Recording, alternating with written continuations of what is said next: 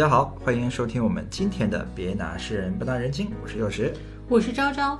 上次呀，我们聊得很开心啊，聊到了整个大唐盛世当中才子们出名的地方啊，平康坊。所以王维那时候肯定也没少的去，才能赢得了那么大的一个名声嘛。要借助自媒体来进行宣传，当时的平康坊呢，可以说是像现在的抖音一样最大的自媒体发声平台。那么王维从那边出名之后，也终于踏上了仕途，成为这个太岳城。他从此以后就一帆风顺了吗？当然不是。其实啊，王维担任太岳城后不久啊，就手下的这个艺人，不知道是出于什么原因，就私自表演了只能给皇上享用的这个黄狮子舞。哎，我们前面刚刚说过了，这个太岳城啊，是专门负责礼仪祭祀这种大场面才用的这种音乐礼仪的东西。对，所以它最重要的就是礼。不能错，你如果一旦错了，可以说是他严重的失职。而这个黄狮子舞是只能给皇上表演的一种舞蹈，而他给别人去表演这样的一个舞蹈，可以说是极大的错误。对，因为那会儿的话，这个黄狮子颜色的只有给帝王看，其他人可以看白狮子舞、红狮子舞，这个倒都行。但这个黄狮子舞是绝对不行的。对，而为什么王维会犯这样的一个错误？按道理来讲，王维这样才高八斗、学富五车，是不应该连颜色都分不清的。没错，但这个案子啊，其实至今仍然算是历史疑案，详情不得而知。反正肯定是笔糊涂账，因为史学家啊一般会认为，这个其实是唐玄宗出于对当时的各个王爷的这个忌惮。企图用这种就是找茬式的小案子啊，牵连出来更多的人进行打击。王维的话，其实就只不过是城门失火，他是被殃及的池鱼而已。哎，对的，前面我们刚刚一直在说啊，李隆基到处吃喝玩乐，又当校长，又当导演，当的不亦乐乎。但其实大家可以想一想啊，李隆基既然是大唐最盛世的一个皇帝，不可能只治玩乐，一点手段都没有。没错。而且唐朝有一个很特别的地方，就是他们每次啊改呃不能算改朝换代，而是皇权的更替的时候，十分的血腥。从李世民开始就是双手玄武门之变。对，所以。李隆基一直是非常怕其他的那些王去篡他的权，所以他一直在寻找各种各样的机会对这些王爷进行打压。没错，李隆基对这个各个王爷的这个忌惮，那历史上绝对是出了名的，甚至他就是毫无遮拦的出过禁令的，王爷只能和王爷玩，不能和大臣玩，不能和大臣做朋友的，就避免这些王爷去拉拢朝臣，形成派别。对你想想啊，连这个私人交往都已经被限制了，那还有什么不能限制的呢？而恰恰王维经常在他没有当官之前，还是一个普通老百姓，只不过是一个风流才子的时候，经常和这些宁王啊、薛王啊交往非常的好，而且经常到这些人家里去喝酒啊、谈天啊、说诗啊。你想想，他不能因为刚刚当官了，就马上和这些王爷全都一刀两断吧？没错，而且前面的交情那都是称兄道弟了，生死之交也。差不多了，所以王维这种又名声大，又是全民偶像，然后还被诸王这些各个王爷奉为师友的这样的人，那肯定是要被重点关注的。所以王维就悲剧了呀。对，所以在唐玄宗处理这些王爷的时候，那顺便就把王维也给扒拉下去了。没错，那对于王维来说的话，刚踏入仕途啊，刚刚当上官，而且自己是状元及第，结果就被贬，那绝对是晴天霹雳啊！这个落差那不是一般的大。而且前面是顺风顺水，全民偶像，可以像现在我们这些全民偶像，本来哎非常风光，如日中天，然后突然就把你抓起来了，坐监狱去了，你想想这个落差多大？而且是万民唾弃，获罪了，成了罪人了。所以王维啊，那个时候就开始有点心态崩了。对呀，那会儿的王维，其实他还不是我们后来这个明心见性啊、圆润无碍的这个王维，还是有那么点俗气在的。对，刚刚二十岁的一个小伙嘛，他再怎么样厉害，他毕竟有个限度。对啊，所以他当时被贬的时候，心情也是特别特别的郁闷。放不下这种委屈，那当然是委屈啊。所以那会儿王维还写了一首诗《被出冀州》，就是因为王维当时被贬去做了什么呢？做了冀州粮仓的仓库管理员，做库管去了。对，没错。所以你看啊，从这个太岳城听起来文艺清新又高大上的这个太岳城，突然变成了库管员了。你想想，这心理落差得有多大？所以王维呢，这首《背出冀州》里面就这么写的。他写微官易得罪，微官啊就是小官儿，就我这种官职卑微的人啊，最容易获罪被牵连。折去济川阴，就是被贬去到了这个济水的地方，我就被贬去那儿了。济水也就是现在的这个山东菏泽一带。执政方持法，执政者其实他们呢是坚持依法办事，没错。明君照此心，但我对君王的心也是天地可见呀！我委屈啊，我没有想谋反啊。从这句话可以看出啊，王维那时候还是有一点点小聪明的，借这个诗的机会拍了一拍皇上的马屁，跟皇上说：“我真的没那心思啊，我不是想做坏事。”还说人家是明君啊。但是啊，这个时候王维只是有一点小聪明，远远的还没有大智慧。哎，对，闾阎和润上。驴啊，这个就是门字旁加一个吕不韦的吕，阎就是我们姓严的这个严，也是门字旁的这个严。阎王爷的阎。哎，对，就闾阎是指这个小巷的意思。嗯，河润呢，就是河流沿岸，就是因为河流沿岸旁边的这个地是湿的嘛，所以叫河润，湿润的润。所以就是说，我要去的这个地方啊，它在这个黄河浸润的岸边。景逸海云深，景逸就是城镇，城镇海云深，海云的话就是近海，云气浓雾。因为我们知道山东那边的话也是靠海嘛，所以就是说我要去那边了。哎呀，在黄河又远，然后又是海上雾气多的一个感觉，就是茫茫不见，特别偏远的一个小地方，既很偏远又很迷茫的感觉啊。纵有归来日，就是虽然啊，有一天我确实我还是会回到京城，我不会没有回不来的这个时候。各愁年鬓亲，就是只是啊，怕那个时候啊，岁月啊早已把我的这个双鬓都染白了。就是这讲什么时候回来的不一定，说不定我回来了的我都老了，哎，都要好几十年后了。哎，对。所以你就看看这首诗啊，当时王维写的有多悲观。其实当时王维被贬的时候啊，你咱们知道不过才二十出头，而且是属于顺带着被牵连，微官易得罪嘛。是啊，本来应该风华正茂的年纪，但是写这首诗啊，就感觉时日无多的样子。哎，对呀，因为王维当时就觉得自己再回这个政治圈的可能性很小了，自己可能这辈子就是要真的一事无成了。所以你看那会儿王维啊，其实才二十几岁，情绪上未免是真的有点这个太过悲观、大起大落了。也是因为王维这会儿虽然从小苦出身，但其实还没有真正的体会到这种人生无常，才把这个在那会儿其实官职变动很正常、很普遍的一件事情，他把官场看得太简单了，哎，当成了一个无比大的这个事情啊。其实现在贬他的这个唐玄宗，后来因为安史之乱，不也被赶出长安城，混得比他还惨的吗？对，而且他是把大唐盛世一手葬送掉的人，所以其实啊，世事无常，是三十年河东，三十年河西，到最后到底谁是英雄啊，还不好说呢。对呀，不过呢。此时的王维啊，是还没有学会淡然，还不是我们的师佛，还是有心魔的。咱们前面提到说贪嗔痴，王维的话，这会儿你看这个嗔和痴两个界，其实他就都犯了，内心相当的迷茫，没有这个信念了。那王维怎么开始调整自己，又怎么开始变化的呢？其实啊，咱们说王维他有这个心理吧，也能理解。因为王维的家庭负担很重，母亲养育他成人的话不容易，兄弟姐妹又多，所以王维怕穷、怕老、怕不能再进一步的这个改善家庭。其实他这个心情完全可以理解。但是啊，就是因为在这种悲观的心情影响之下，王维其实到了这个冀州之后，还是很失意、很失意的。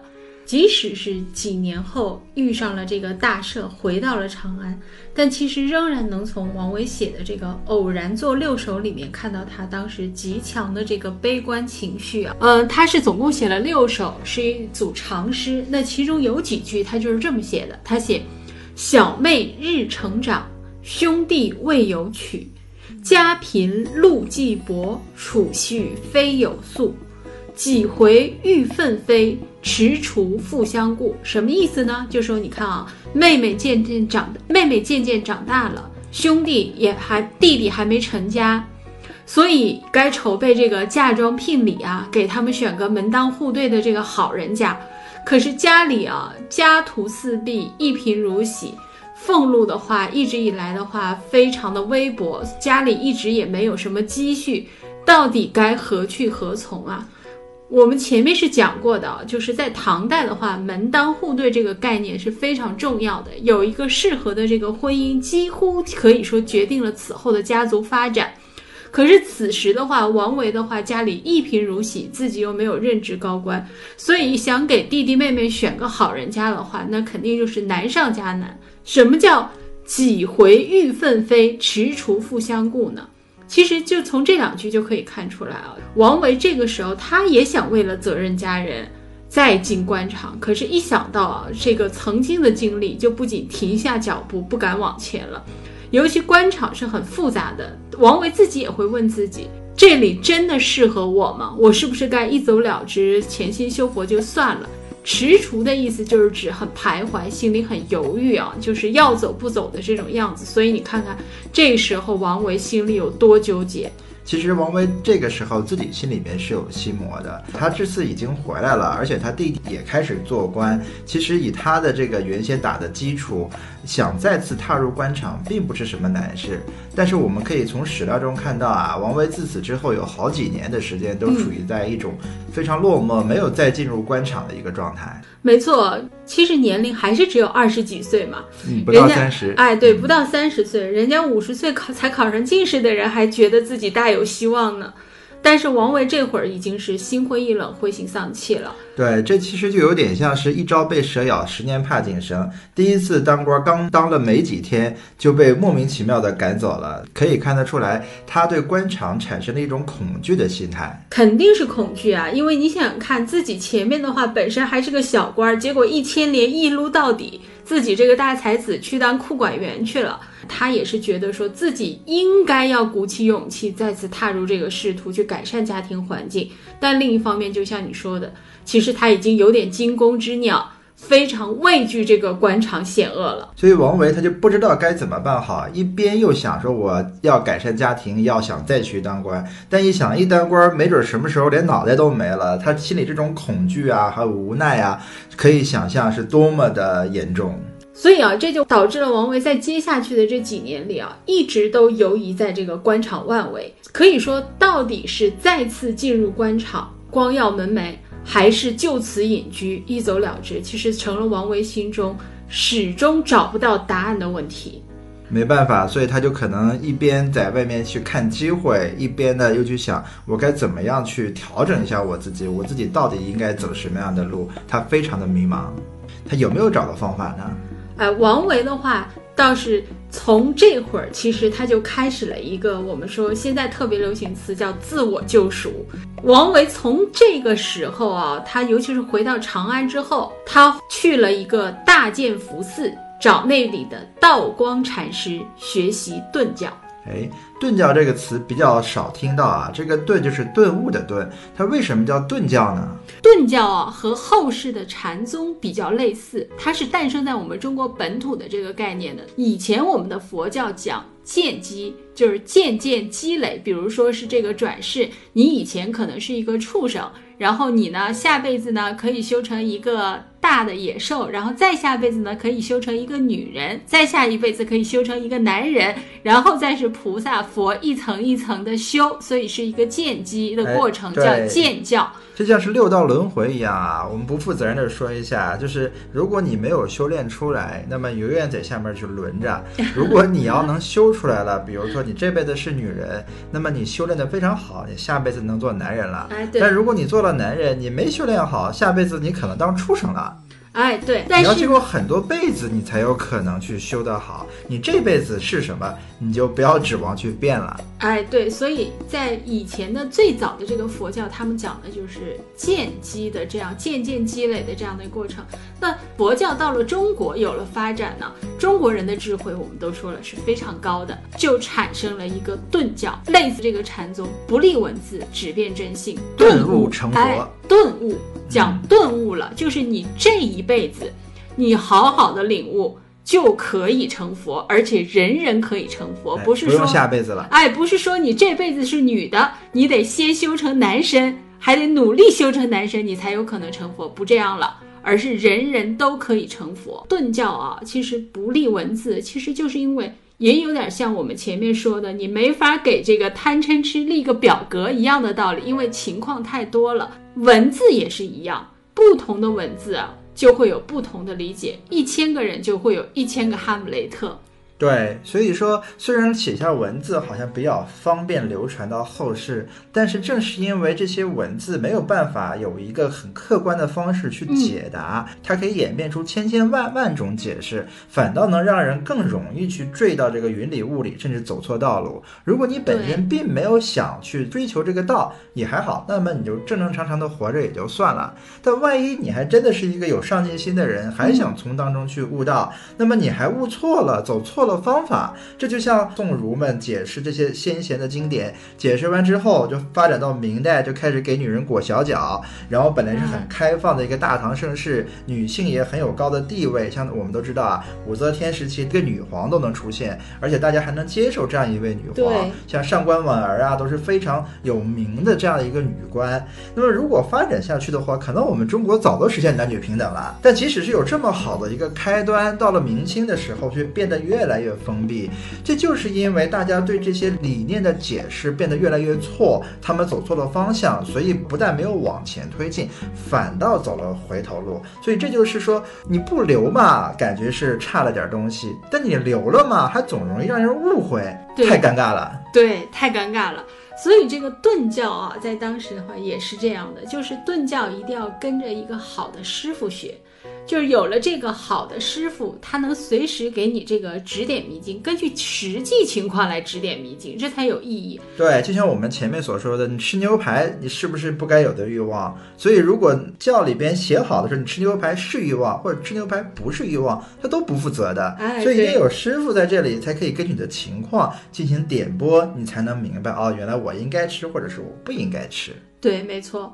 不是说师傅旁边拿个大棒子给你来个当头棒喝，你就能领悟啊顿悟，那肯定不行。真正能顿悟的人，其实都是做好了准备、厚积薄发的人，必须是有这个足够的人生积累，经历过起起落落的这个人，他才可能在这个师傅的引导之下，有一天突然开悟。那王维，其实我们前面说他觉得他自己非常的悲剧。被贬去了这个冀州，但其实此时此刻，这种灾难又成了成就他的一段福音。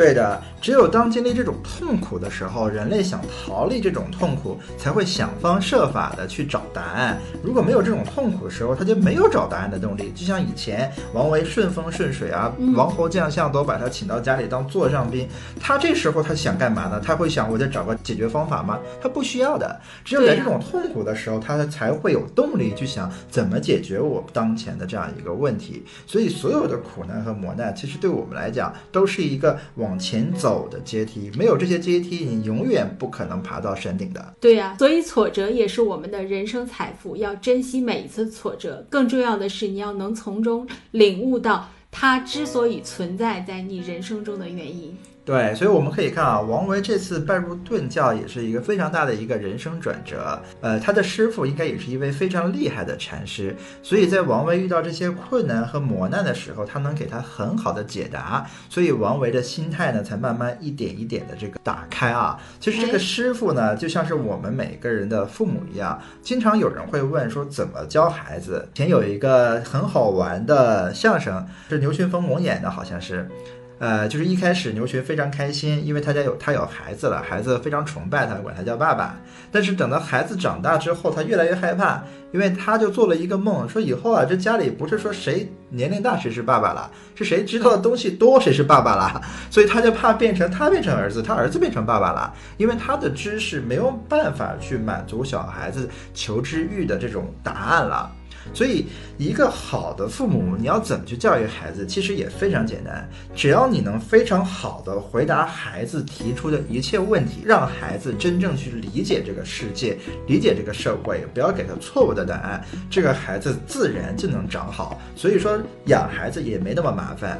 关键还是你自己修炼的够不够，你有没有当师傅这样的一个本事，能给你的孩子正确的引导，回答他的问题，他都不用你教，你只要能回答他的问题就够了，他自然而然的会带向你去走到那个真正应该走的地方。那要是现在不太幸运，生在了。不能带给孩子答案的这种家庭的孩子怎么办呢？自求多福吧，指望基因突变吧。其实啊，我倒是觉得说，如果你真的觉得说你教不了孩子，那你就带着孩子一起学习，培养一种学习的习惯。因为书中会有真理，书中的话它可以教给人智慧，而你在这个学习的过程中，其实你和孩子一起坚持学习、持续学习的这个行为。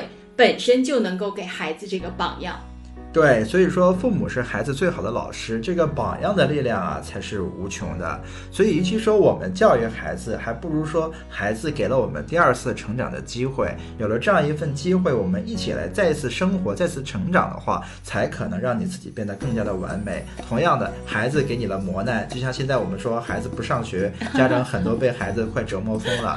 其实大家不妨想一想，其实这些这个时候就是让你和孩子一起成长的一个过程，这种机。会十分难得。哎，这个倒是可以再次想想王维的母亲有多么的伟大啊！家贫如此，还把孩子都教育成才，你这个五大世家的女子啊，真的是太厉害了。对，好，那有关这个问题呢，我们今天就说到这里，下次我们继续聊王维是怎么悟道的。好，下次再见。